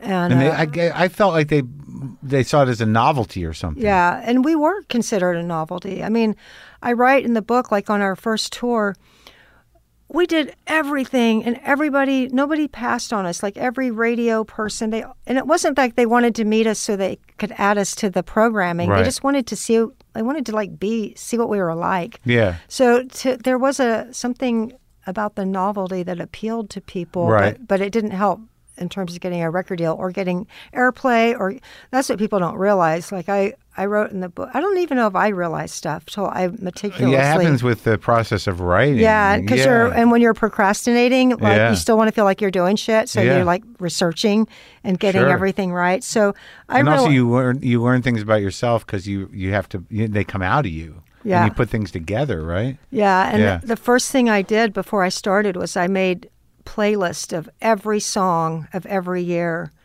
So and I would just play it while I was writing because the music Oh, wow. took me right back to that minute. kidding. Oh yeah, like every every s- it just never failed. It's like, oh, that's how I felt. I know how I felt because I'm listening to this and Yeah, that's what yeah. I was listening to then. But also like the, the the kind of detail you put into you know showing you know not just getting the record deal, but once the record was out, how you had to slog that thing, you know, get out there, the amount of promo you had to do, and the amount of time it takes that back then to sort of mine a record for hits to make hits, Yeah. and this sort of you know uh, serendipitous creation of MTV, and, and that you were there at the beginning of what really defined them in terms of making you kn- you know uh, hits. Yeah, that's that's I think that's one of the reasons we succeeded because it was the rogue DJs, the college DJs, MTV, Saturday Night Live like was huge for us. But like you had like it, it was this was vinyl records, and you had to hit everything, and you had to sell those piece you know pro- the, a record. yeah. And it just kept building. I didn't realize until I really read, and I just read Jerry Wexler's autobiography, but you know, but the, the amount of time it took to make that record a hit, to get you Nine know, months uh, it took to get uh, Our Lips Are Sealed, the first single. It took nine months of solid touring for it to go to like 26. Isn't that that's crazy months. to me? And then And it we was never Saturday stopped. Night Live and MTV that took it over the top. that and opening for the police. So it was like Ah, right. we just it was like just that synchronicity of, of things that kind of and then people i mean fans like and for us it wasn't like like every even when we were in a van and playing all the clubs that circuit of clubs that every band hits yeah. they were sold out i mean so you feel like you're succeeding compared to where you come from like a sold out club in atlanta or a sold out club in you know minnesota Yeah. or M- minneapolis is Right. like um that's like success Sure, of like what course. makes you think that you can go do that at everywhere so i called it pinnacles of success because every little thing along the way to me was like my dream had come true Right. and so it's not like you're like wait sitting around waiting for a hit. You- To to me, it No, you're felt- work- yeah, you're yeah. To me, working, it yeah. felt like like it was like just to be able to be on tour, To be popular, to be in a great band. yeah, And to, be making a record in New York City, you know, to be like And John Belushi took a liking to you. yeah, and, and like people like people that are icons loving your band. It's like there's so much good shit happening. You're, the last thing you're worried about is whether you have a hit. Yeah. You know? Right. And and but how was Belushi? Great guy. So great, yeah, yeah, great guy. I it, it's like it was so it was it's interesting in in in the, sort of the one of the through lines of the book is you you know sort of not realizing you have a drug problem even though you, it, it wasn't massive but an, a few people around you went down Yeah. but you couldn't compare yourself to that I because j- you I weren't a just- dope person or whatever Yeah, I, I felt like I felt like oh I don't know I think that's part of what an uh, an alcoholic addict does is they look Sure. at everybody else Yeah. and, and think that they're worse. I was one of those people like, I don't do heroin Yeah. I- it's not my bag Yeah, you think that they're worse. So and plus you're fun. Like I kept I was fun. Yeah. I don't know how you would know unless you ask Charlotte about it. y- You know, how much you're because it seemed like everyone else was, was partying as well, but do you really have a sense of how much your substance abuse and alcoholism affected, you know, the decisions the bands made made around you? Well, looking back, what I realized is that um, it made me a, a stunted, like emotional, like infant. I mean, Mm. I was just like I, w- I had no capacity for compassion or empathy Mm. or for understanding what someone else was going through. And there's things I think my my drinking definitely affected the band, even if it was I can only be responsible for my part. But there was people right next to me who I considered my sisters that were going through things that it just like went. Pshh, Yeah, cuz you were worried about it's yourself. like you know, it's, yeah, it's like a t- Yeah. well, no, it's just like you're just a teenager, and you're. They, self-obsessed. they say when you start drinking, like an alcoholic, that you That's when you stop. yeah, and Yeah. like when you get sober, you you're at the emotional. So when I got sober, I was like a like a 14 year old emotionally. You know? Yeah, I, I, I, I buy that. So once you, uh, w- you- once you, you guys are rising and become this huge band, it, it seems that you didn't think it would ever end. Oh, I never thought it would end. I mean, for the for everyone but, but me and Gina, it was their first band, pretty much. I- Yeah. Charlotte had been in a band, but it was their. But Gina and I had been like we'd been trying to make it, well, for a year, like four years. Four years, and you're like 22. Yeah, exactly.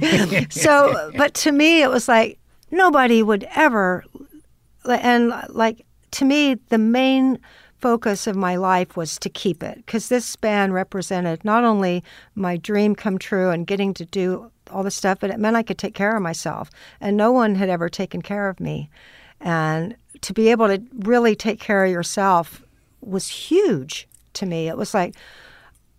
I have security now. I never felt secure. And y- and ultimately, and through that, uh, through the agreements with IRS records and, and whatever was going on, you felt that you were compensated properly. Yeah. Oh yeah. Uh, you guys did good. Oh yeah. I mean, for the time, yeah, and yeah. I mean, Yeah. to me, I, d- I I was poor growing up, so to me, like, I mean, when I joined the band, we were getting like our rent paid and forty bucks a week, and By the label? no, by just the band, Oh, oh. and I was getting unemployment, and Yeah. like I thought this is great, and then then you got off unemployment. Yeah, and then I got like fifteen hundred a month, you know, when we started doing better, and I, like, so to me, just getting anything. And the contracts were good. The uh, publishing, it seemed like, was like uh, divvied up pretty well. Well, everyone was smart to keep their publishing. Yeah. You know, so we all the songwriters kept their publishing, and our the deals were as good as what they. I mean, we just re- renegotiated our our royalty rate for with uh, the people that own the masters now. Just Because- now? Yeah. Yeah. Because they're the, still it's use a them? deal that's from like 1980. You know? Interesting. Yeah. And do those songs still make money? Oh yeah. Really? Yeah, I've been making money off vacation for like 40 years. It's crazy. now, it's not always, it might be like six grand one year. But like if a then it commercial might- uses it, if Yeah, if, somebody a uses- commercial happens, it's like, and when you're like broke, because Yeah. I've been up and down in this business, and when you're broke, you're just like, come on, come on. somebody and, make a commercial. and it never happens. But when when you're not broke, Yeah. it like all comes. It's it's a weird like universal law. Yeah, and I think it was sort of interesting that there this idea. Like I, I I'd like to talk a little bit about how, you know, all the, the the kind of soup of different styles that you came out of in L.A. and the fact that punk wasn't that far behind you guys. That you did represent a kind of a new. Um, mode like something an accessible sort of uh, punky like it wasn't it wasn't really new wave because you guys were rock but there was something that represented everything that was going on at that time I think so, and I, I think that like I really don't think the Go Go's get a lot of credit for just being an indie band. Like forget being the first. I mean, don't forget, but besides being the the first all female band that had a number one record that that we wrote and performed and everything, we were also one of the first indie bands to get huge. Yeah. you know. yeah And after us, there was like REM, and you know th- they, Right. got big labels because they, like a lot of the big labels looked at IRS and what they were doing. IRS was our little label, yeah and I think a lot of bands benefited from our success, and I don't know if we get credit for we that. well you know we never get the credit we should no, we got to tell them. get a big I- I like that. sandwich board. there's still a little alcoholic thinking in there it's like where's how come there's no plaque It's where's there you know what i mean Where's mine? exactly god damn it doesn't that go away come on 31 years Yeah. okay Yeah. It- It's not, it's not even the. so- I think it's just the age. It's like you get to be like. I mean, you just get to a point where it's like, why you're even doing it? It's not like you're trying to be the most relevant person in the world, Yeah. but it's like you're just doing it because that's what you do, and like the validation it just isn't that important anymore. I hope so. I mean, I get that. Well, that's another vibe I get throughout the book where it's just like it took you a long time to let that shit go, man. Oh yeah. So you got the big hit record, then you do another record with your song on it, Vacation, which is also a big hit, but it didn't sell as much as the first record. Yeah. And when you went out on the road, it was a little different, but you guys played Madison Square Garden. Yeah. You did big deals. The the second record didn't sell as many, but we were touring at our peak. We were headlining arenas. Right. So it didn't feel that bad. Right. that you sold two million instead of four million. Um, but the third record, I have I call it the chapter is called shrinking and sinking because. Yeah. You're playing now. You're selling hundreds of thousands. Like if we'd started like Records. that, yeah, that's fine. Right. But when you go from millions, you start feeling like you're like you're uh, on the decline. And it's a, it's a sad story, but it's not an unusual story. Yeah. In rock and roll, really, right? Yeah. I mean, it's hard to follow up uh, uh, uh, the first hit record and certainly the second hit record because the you know the I guess the expectation uh, either becomes like keep repeating yourself or let's try to find lightning in a bottle again. I mean, in general, right? Well, we wanted we went through a phase with the third record where where it became like really important that we be taken seriously, Hmm. you know. And I think like we toured.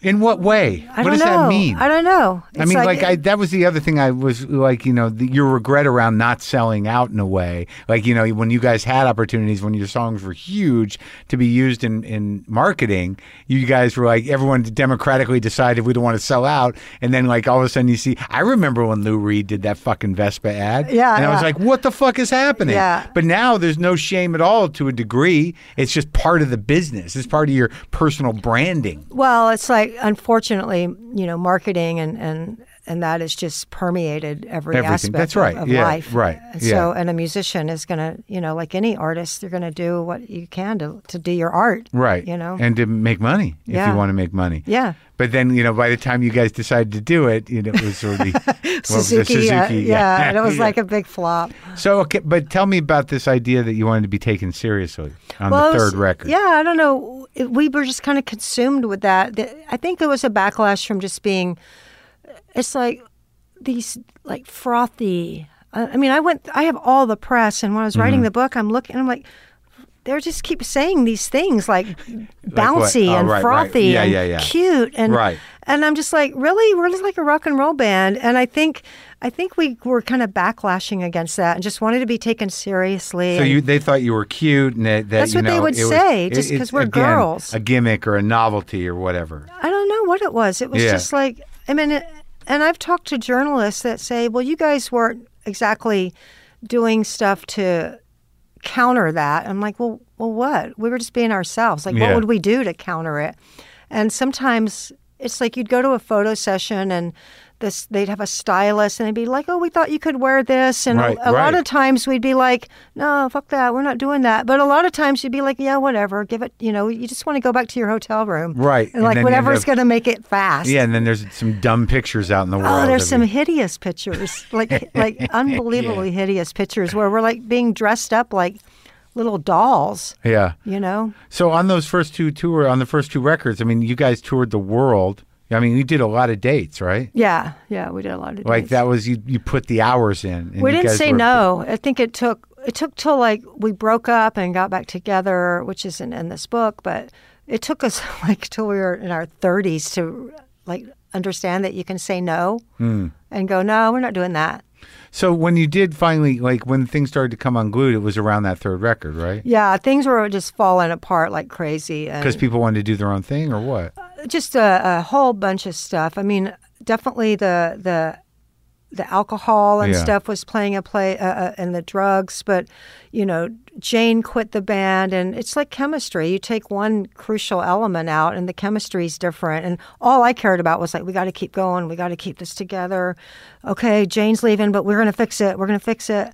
And You couldn't see being without them. couldn't see it. I mean, I was by that time I was completely wrapped up. I was Yeah. like, I wasn't even there wasn't even um, like you couldn't have said, "Hey, you used to go see the T-Birds in Austin." Right. It was like I was go go Kathy. Right. And thank God I learned, like I realized that I'm me, you know. But uh, after losing it all, but thank goodness I lost it all. But at the time, that's all I wanted was to keep the band and Well, the buzz of being that big must have been amazing. The sort of cachet and, and entree you had into worlds that you didn't have before, and, Just- and then just yeah. the, the touring and the money and the. Excitement. I wanted long. I just wanted to be like I wanted to be the Stones. You know, I wanted to be around for albums and Well, I think grow that was an and- interesting observation you made in the book about, um, you know, how they weren't, you know, oh, y- y- this idea that like, why can't someone else sing it? Why can't someone else play it? Like, you know, you probably should have let that happen. we should have like grown and changed, but we were really rigid. And you know, again, like going back at that time when it fell apart, one of the first things that made it fall apart was Jane said, "I want to sing a song." And Right. We were like, "No, no, this isn't the way the band is." That seems crazy to me. Yeah, do now you it look at- does. but yeah, you Yeah. look back at that. But in that moment, do you un- do you understand the reasoning that went into you guys thinking? Well, we started thinking like, "Well, what if everybody wants to sing a song?" that? yeah. What if? and what you know then what's belinda going to do belinda's the star she's the she's the the singer How? so why did, was that established like that? because it was working and was- it's just the way uh, it was it's and just the way it was. and i didn't mind i mean i had a template in my mind of the stones you know the stones Yeah, They're- but Keith always sang a couple, and Yeah. he played bass on some shit. yeah we but we just you know and we didn't have a lot of guidance by that point either our Uh-huh. our, our long-term manager was gone we had like suits basically manage, managing us and we weren't guided we were like like unparented Right. and uh, no one really keeping you know by that time i think it, they were like glad to see us break up because then they could just focus on the star and get rid of these other ones they're just a pain in the ass Huh. So so one, once Jane left, you guys tried to keep the band together. Yeah, and we you got- brought someone else in. yeah we brought someone in i moved to guitar which was like my i was like happy about because i i wanted to play gu- i like playing guitar i like playing bass too but you Yeah. know if i if there was an opening Yeah. i would take that one Yeah. and um so yeah and we we just tried but charlotte got sober and came back and i didn't get it i thought oh good she's back and we're gonna go on now Mm-hmm. with sober charlotte Yeah. but I didn't realize at the time how it was asking way too much for a newly sober person to just jump in with all these dysfunctional. Well, and I Sure. shouldn't lump everyone because Right. pretty much. You. Well, I don't. I'm not going to tell other people's Right, story. right, but, sure. But I was definitely like, why? I couldn't see like why wouldn't you want to go write songs with me? You know, Right. Mm, don't worry, I won't do any blow in front of you. Yeah, yeah, sure. that thing we all do. It's, uh, Are you okay if I? Uh, yeah. You don't mind if I drink, do you? Yeah, that kind of thing. So didn't work. No, it, it fell apart and I was devastated. But I also couldn't foresee, like, if you told me, like, hey, in 2020, you're still going to be relevant and people, your music's still going to matter and Yeah. you're still going to have a career that is a part of your life but isn't your life. I Yeah. mean, if I'd known that, I would have been like, yeah, good. Right. That- that's- no. But, but everything's a at lot the more time, urgent. it, it just felt like that was like it, The end- and it was all going to end. But I mean, it's insane. This band has But it did end though. I mean, you. I mean, it, it's like, yeah. I mean, every, you know, things have like ebbed and flowed, and things have happened. But I mean, you know, you were fucked for years, Years. after that. Yeah. And and it, you know, and the you know, I can't imagine the amount of booze and drugs and men that you know, especially someone with your kind of like uh, compulsion, what it took to sort of like keep the those demons at bay, just the, the resentment demons or the jealousy demons. You know, when Belinda, like you write about, you know, Belinda's career taking off, and it's just like it's fucking that kind of like bile and like heart crushing jealousy is just horrendous. Well, except it, I can't say that it was jealousy and, and, and stuff. What it was more like was I. It was just like what you were saying. It's like I deserve it too. I've never begrudged Right, right, anybody right. else success, um, and I because I know what kind of work goes into it. So Right. it wasn't so much I was eaten alive with jealousy, Right. but what it was was like I deserve my did- shot too. Right, right. I'm good. Where's mine? Yeah, where's Yeah, mine? yeah. you know, and I'm I'm working my ass off. I'm putting a band together, and we're a good band, and I'm playing at the clubs, and I'm starting over, and I'm doing everything the right way, and and I've got big producers, and I've got big people like that believe in me. So Oh, there's some real heartbreak in that in that stuff where Yeah. you know it, when you know the singing just didn't work out, and just like ugh, oh, it was painful. It was so painful because I just wanted to be in a band. and then that horrible thing that happens when you're in your new house. Yeah, yeah. What the fuck was that? It was crazy. It was like what they call a home invasion robbery now, but back then it was just insanity. But you guys were just partying, or you Well, were yeah, we- sleeping. we or- partied It was and- you and Charlie and Me, and- me and Charlie Sexton and Carlene Carter, and we were we stayed up writing songs, just having a good old time, and probably conked out like Yeah. around dawn. right. And then, like a few hours later, a guy, and I don't know what he's doing at the top of Sunset Plaza. It's like, I mean, how did the hell do you get up there? Yeah. And but he apparently came into the house and woke up.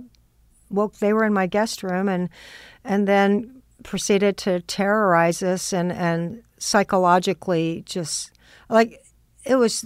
I mean, I'll never forget it. I still cry. I mean, I didn't cry till I wrote about it and It seemed very bizarre what how it, it can, he went about doing all this shit. Yeah, it was crazy. And like I wrote He a ties you guys up.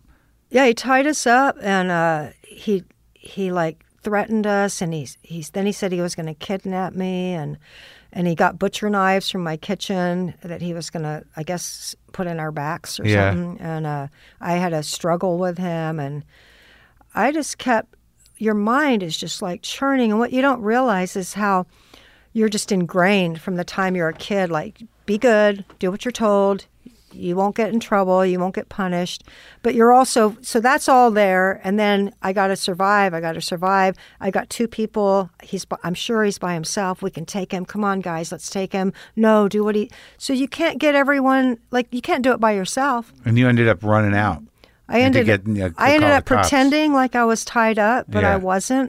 And so my only thing, they were tied up, my friends, and he kept wandering around the house and stealing stuff and just, and I just, He sounded like a crazy person. I think he was a crazy person, but he was also, I think he had military background because he kept using terms. But I wrote a song, I did a soundtrack to this book. When I was done, I just didn't feel done. And I wrote Yeah. a song about that chapter.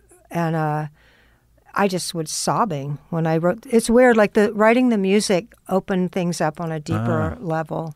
So you wrote a bunch of original music for the soundtrack. Mm-hmm. Yeah, I got to Oh, give it that's to great. you. Yeah. And the the same with the chapter where I got raped. I just wrote about it. I'm like, oh, this sucked, you know, blah blah blah. And then uh, I wrote the song. When was that? When when when did that happen? That was like 14.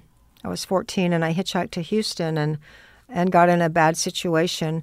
But at, in my mind, it was never rape because I'd gotten myself in a bad situation, and the guy wasn't leaving me alone. So I finally just said, "Just do it." So I uh, I wrote the song called "Just Do It," and as soon as I wrote the lines, "If I can't stop you, I can let you," like just like Yeah. trying to get that power Right. of, of being powerless. Right. And it was like a key that unlocked that 14 year old thing. And I, for three days, I was like a, a mess. I was like sobbing and mourning, like, why wasn't anybody fucking taking care of me? Why wasn't anybody looking out for me? Why wasn't this guy leaving me alone, you know? And what I wrote in the book was like I was promiscuous. It wasn't like I didn't have sex. And it was all really a memorable bad sex.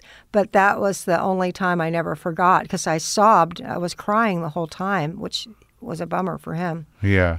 Well, but they- because you realized you'd been, you know, I didn't want to do it. I didn't. I mean, the other times I had had sex, it might have been for maybe I liked him, or maybe I just Right. didn't give a shit, or maybe Right. I was just fucked up and there was nothing to do. But it was always because I was like okay with it. Right. But that was the one time I wasn't okay with it, and even even in the '70s where everybody was just having sex a lot, yeah. it it it was just in a box. It was just buried, and I Ugh. wrote about it, and then I wrote the song. And I I'm scared to do the song in public. I'm scared I'll just cry every time I do it. I cry. But that's okay. Ev- I think Eventually, it's uncomfortable for people when you just start like crying. I guess that's maybe it's true. May okay, but what you if know, you were doing a show and just started crying? I've cried before publicly, and I, you know, uh, you, you know, you can choke it back. Yeah. You know what I mean? Yeah. I well, I do comedy, so it's a little different. But I mean, like, I, you, you That can- would be really bad. no, it's funny. I'm yeah, telling yeah, you. no, just wait a minute. Just wait a minute. Yeah. But so between you know that uh, horrible event and then the you know, the break in, I mean, those that's heavy shit, man. It was it was like that was that was like something that I had PTSD for for years, and you know I, I'm still friends with with uh, Charlie and Carlene, and we still talk about what. How horrible it was. Oh yeah, it was like we thought we were going to die. Yeah. We thought we were going to die. Oh my God. We thought we were going to be murdered at the Yeah. top of Sunset You might have Plaza. been. Well, that's what the police told me when when they came, and I was like, uh, I just Yeah. kept talking to him. I just kept talking to him. Did I do the right thing? And the guy, the cops, like, you're alive. You did the right thing. You know. yeah. Because to me, I just kept thinking, I got to be human. I got to be a human being. And I kept joking with him. Interesting. I was like, he'd say like, "Where's the drugs? Where's the drugs?" And I'd be like, "Oh, you should have come by a few hours ago." Ha ha ha ha. Yeah, yeah, yeah. I just kept trying to be like real a Yeah. person. so this is during the period where you don't have a band anymore. Yeah, that's '85. That happened. So I like that you know, you you moving towards hitting bottom involved you know some more heroes in a way because you were still pretty fucked up when somehow or another you managed to meet Keith Richards finally. Yeah. And it's so funny because when I met him, when I interviewed Keith Richards, I hadn't smoked in a decade. And Did you ask for a cigarette? well, what hap I did, you know, and, and but I was I was on nicotine lozenges. I just wanted to hold it because he was smoking reds. So I'm just fucking holding it, and he's smoking. And at some point during the interview, he threw a lighter at me, and I fucking lit it. And I hadn't smoked in a decade, and I thought in my head like, well, I'm on the nicotine lozenges. I'm not going to get hooked. And then So- you were hooked right away, right? no. Oh. But but I was happy to smoke my one cigarette in a decade with Keith. And no, I stayed on the nicotine lozenges. oh, that's good. Yeah, I didn't go back to cigarettes. See, I'm like, if I smoke one, if I smoked one now, I'd be, I'd be smoking a. Well, I pack. was on nicotine lozenges for a decade, man. I just I'm six months off of that shit, and I'm going squirrely right now. Oh, that's I'm great, Full of though. rage and insanity. Yeah, but you know, nicotine's it's ne- it's really bad. Fucked, man. And it's like it like what I realize is how much it keeps you a wall away from connecting with people. Hey, unfortunately, when you remove that wall from me, it's usually a lot of hostility. you might want that wall up. you know, I'm dealing with it right now. I'm squirrely now. I don't know why. Uh, you know, it's, a- hard. it's uncomfortable. Well, it hits me like six months in. I always start up something, smoke a cigar, get back on the nicotine or something. I think this might be the longest I've been with like nothing, nothing. so how are you doing s- different? What are you doing different? I need to start doing something different. I'm not doing enough different. I gotta go to a fucking meeting tonight or something. I don't want to drink or nothing, but Yeah, I'm yeah, fucking no, I know. squirrely. Yeah, I know that. I, I get really uncomfortable just being my in my skin. It feels itchy, like on from the inside. I just feel, get really uncomfortable. Yeah. And I get, and the older you get, the worse it gets because then you're getting uncomfortable about like real shit that's probably going to happen to you. Right. Mm-hmm. So then you pile that on there. the real shit problem. Yeah, it's like, oh, I got a stomach ache. What does that What is mean? that? Yeah, yeah, yeah. Or Like, oh, I've got a toothache. I'm gonna get my brain's gonna get infected. Right. Oh, yeah, like, that's shit a- you don't even think about. Good stuff. it's all about like dental work and pooping when you're past sixty. That's for sure. Yeah. Is everything working? Yeah. Everything okay? Is that what is that lump? What is that? Was that spot there? So you meet Keith. I couldn't believe it because I thought I'd meet him when we got to open for the Stones. Yeah. I thought I'd meet him then, and it didn't happen. And and it's like I've been pretty good most of my life. Like I just think of people. Like I don't. If I meet somebody, I don't want to be like, "Oh, I saw you at this concert." Sure. I, I want to. You gotta- be, yeah, I have a wanna- real moment. Yeah. So Yeah. I, I've always kind of just remembered they're just people, and if you want to, you just talk about something and. uh to actually meet him and then tell him about my guitar and Oh yeah, that you're gonna leave it to him. yeah, and he was really. And then later in the '90s, I got to cross paths with him a couple. He actually played that Strat. He did. Yeah, he played it. and uh, and I Where was at? I was at uh, Don Was's studio, Uh-huh. and like at one point I was like, I go everyone, I every guy I know that I I've said you know show me something on the guitar. Will you show me a couple of your favorite licks? So Yeah. it was like one of. It didn't fall in the time frame of this story, but it was my favorite Keith. And what did he play? What did he show you? Well, we were talking. I was really, really into blues, like really going deep into blues. Yeah. So he was like, "Do do you know this?" And I'd be like, "Yeah, I've Oh, learned yeah. that one." And Yeah. and I'd say like, "Do you know Frankie Lee Sims?" And he'd like, he'd like "Yeah, Lucy May blues." And Yeah, yeah. It was just like bonding on on like Oh, that's Texas great. blues. It was really cool. oh, that's beautiful. And it's not like I don't know if he saw me if he like I don't know if he'd be like, "Hey, Kath," but it was Right. still for me it was good enough as a lifelong fan. yeah. And then your bottom somehow managed to involve uh, Johnny Thunders somehow. Yeah, my last drunk, uh, uh, I blacked out, and I, I wasn't a big blackout drinker. I had I had really bad hangovers by that time that would make me, I would wake up sometimes because when I would drink, I, I would just do things that I normally wouldn't do. I'd do drugs I normally wouldn't do. I'd Yeah. have sex with people I normally wouldn't have sex with. And so I woke up with a lot of shame and physical h- horror, but I didn't have a lot of blackouts. Yeah. And that was the second blackout that I'd had. And, and it was a really bad hangover. And I was just, I just was done. I was That was done. it. And and someone had planted the seed. Carlene, Carlene had gotten sober, and a lot of people, I guess, in your life had gotten sober, but you may not have known all of them at that time. yeah, it's. I mean, Sh- Charlotte and I weren't friends at Right. that time. I mean, I called Charlotte four months into my sobriety. I still had her phone number in my brain. I'm like, ah, I'm sober. That's a great, like, you know, but before I uh, go into the sober part, wh- how, how was it seeing Johnny Thunders live? oh well, I got to sit. I was blacked out while he played, but I always got to sit in the rehearsal, and I and I'd seen him other places too. I I mean, I I'm, I'm a big Johnny Thunders fan. I mean, I, Yeah. he was just like, some people are just the real deal. So when you when you had the moment of clarity where you found the window to to make the decision to go to a meeting, um, how was your resolve? You wrote a nice little passage on that mixture of everything you about who you are wants to keep using, but you can anymore. Well, it's like, it was like, I felt so bad. It was easy when I made the decision, but the next day I felt a little better, and immediately the doubt was like, well, maybe I should, maybe I should, Yeah, I can still I, use. maybe, yeah. maybe I should wait a, a little while. Yeah. I'll do this tomorrow. Yeah, I'll do yeah. it next week. I'll Yeah. get back to LA first. Right. And it was, I was just so demoralized with my life and my inability to to make anything happen. I couldn't. I was doing. I was putting bands together, and people were giving me breaks, and nothing was happening. Oh, the sad story about playing gigs where no one was showing up. yeah, and it's like I was. I was getting. I had things, but nothing was working out. Nothing, and even like having a great boyfriend that wasn't work nothing was work anything good wasn't work nothing nothing Yeah. bad nothing good Yeah. and I just, there was just something about that thought like, if I stop drinking, one thing will change. And if one thing changes, maybe that's enough to fucking feel better about my life. Oh wow. And it's like, so I didn't want to, even though I felt better and thought, well, maybe I'll wait. Part of me was able to hold on to that thought, like, no, one thing's going to change. Mm. You're going to make th- this, this is, this, you can do this. You Yeah. can change this one thing. Yeah. You can't get a career. You can't make your band happen. You can't, Right.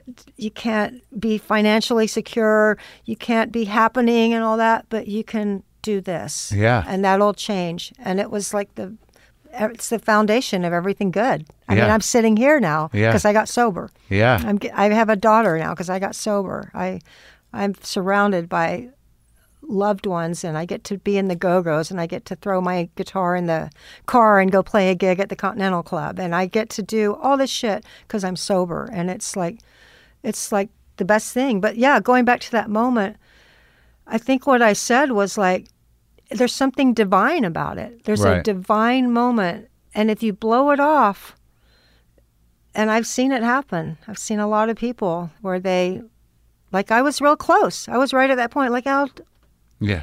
I'll go back to LA and then I'll get sober. Yeah. And if you, who knows whether you're going to make it. That's right, and it's it's still a day at a time for a lot of people. That was like a life changing moment to realize that I could lose my sense of self and come back. Well, right, because you had all this sort of like you know insane trauma and PTSD and emotional stifling of a lifetime. Stuff down, yeah. Yeah, but like you know, and it all had to come you know f- flying out of you And it, when it happened, I mean, I'd been sober for like I guess nine months or something, and it When was that happened? it was terrifying. It was like absolutely terrifying. But um, I I think um like what I said was like I had to. The first thing was like I gotta know I can have a good time. Yeah. because I associated every good time Oh yeah, with yeah. drinking. I like that stuff. Yeah, yeah, yeah. I like if the Right. first thing was like just if I can have a good time, I can do this. That Yeah. took a while. I didn't Yeah. have a good time for a while. yeah. I was just hanging in there. Just, I don't know if I have a good time in general. come Yeah, on. just- I do okay sometimes. You know what I mean? I like to, but even with me, it's like most of the good feelings come from like stuff that's compulsive. Yeah. You know, like eating or what, you know what I mean? Or like Yeah. buying a thing, getting a new guitar, you know, like, no, I'm I'm still it's uncomfortable being a human. It's just It really, is. really I'm, I, I'm terri It's I, and I have fucking food issues. I'm fucking Me too. squirrely as shit, man. Me too. I like it. I'm really ritualistic, like where I'll do the same thing every day Right. until like I replace it with something else. Yeah. Like I gotta have this this bagel. Right. Every but don't day. don't you ever just sort of like go, fuck it and just eat a pie? No. Oh, that's good. but uh, but I'll but I do have issues with Yeah. food. But I mean, I'm really. co- I mean, my daughter, like she came home one day and I was Yeah. like peeling the paint off the wall, like like strip by strip, and she's like, "Mom," like, and I would go out and do it like all the time, and she'd What come do you mean? Do it for what reason? just because I was like obsessive. oh. Like, I don't know why. I just Yeah, had yeah. to peel it off. Yeah. And she'd be like, Mom, are you peeling the pain again? I'd be like, Yeah, you should try it. and she, and she kind of starts peeling. She goes, This is weird. You're weird.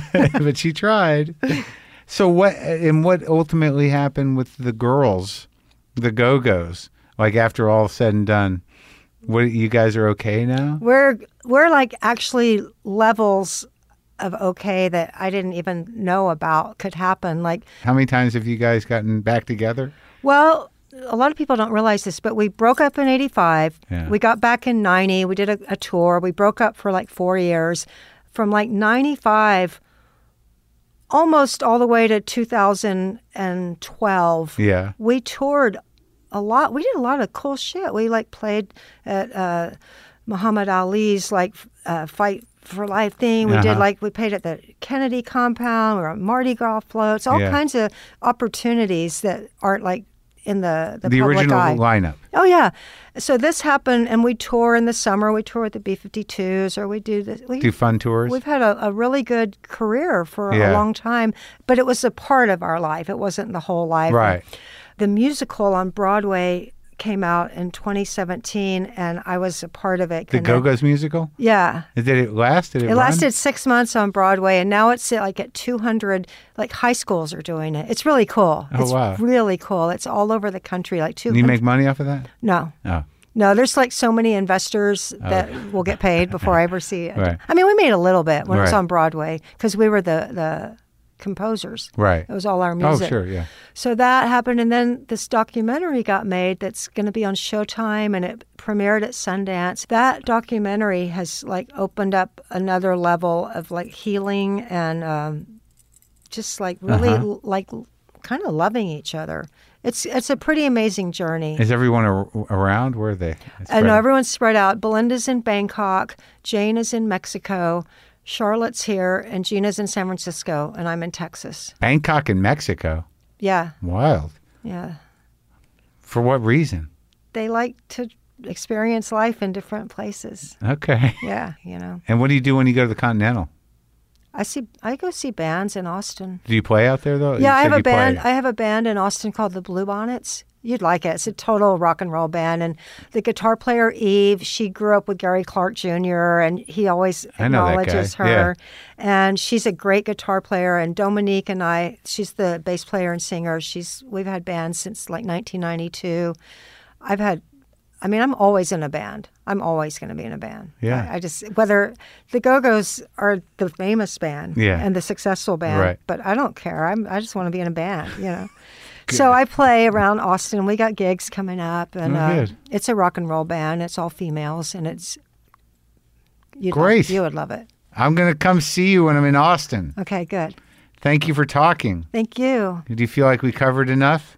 This is awesome. Thanks for doing it. Yeah.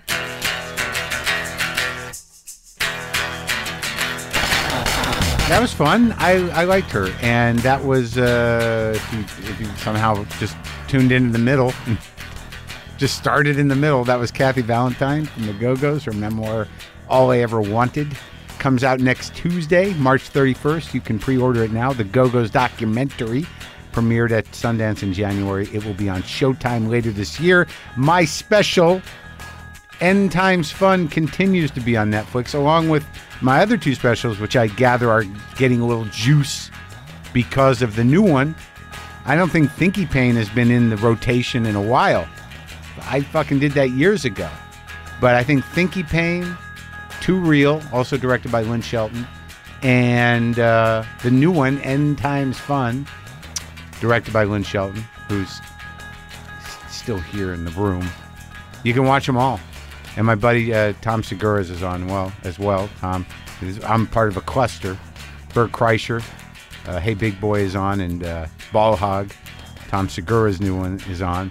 We are like some sort of uh, weird uh, quarantine cluster of stand-up specials. And now I'm going to play the guitar through a pedal, which I don't usually do.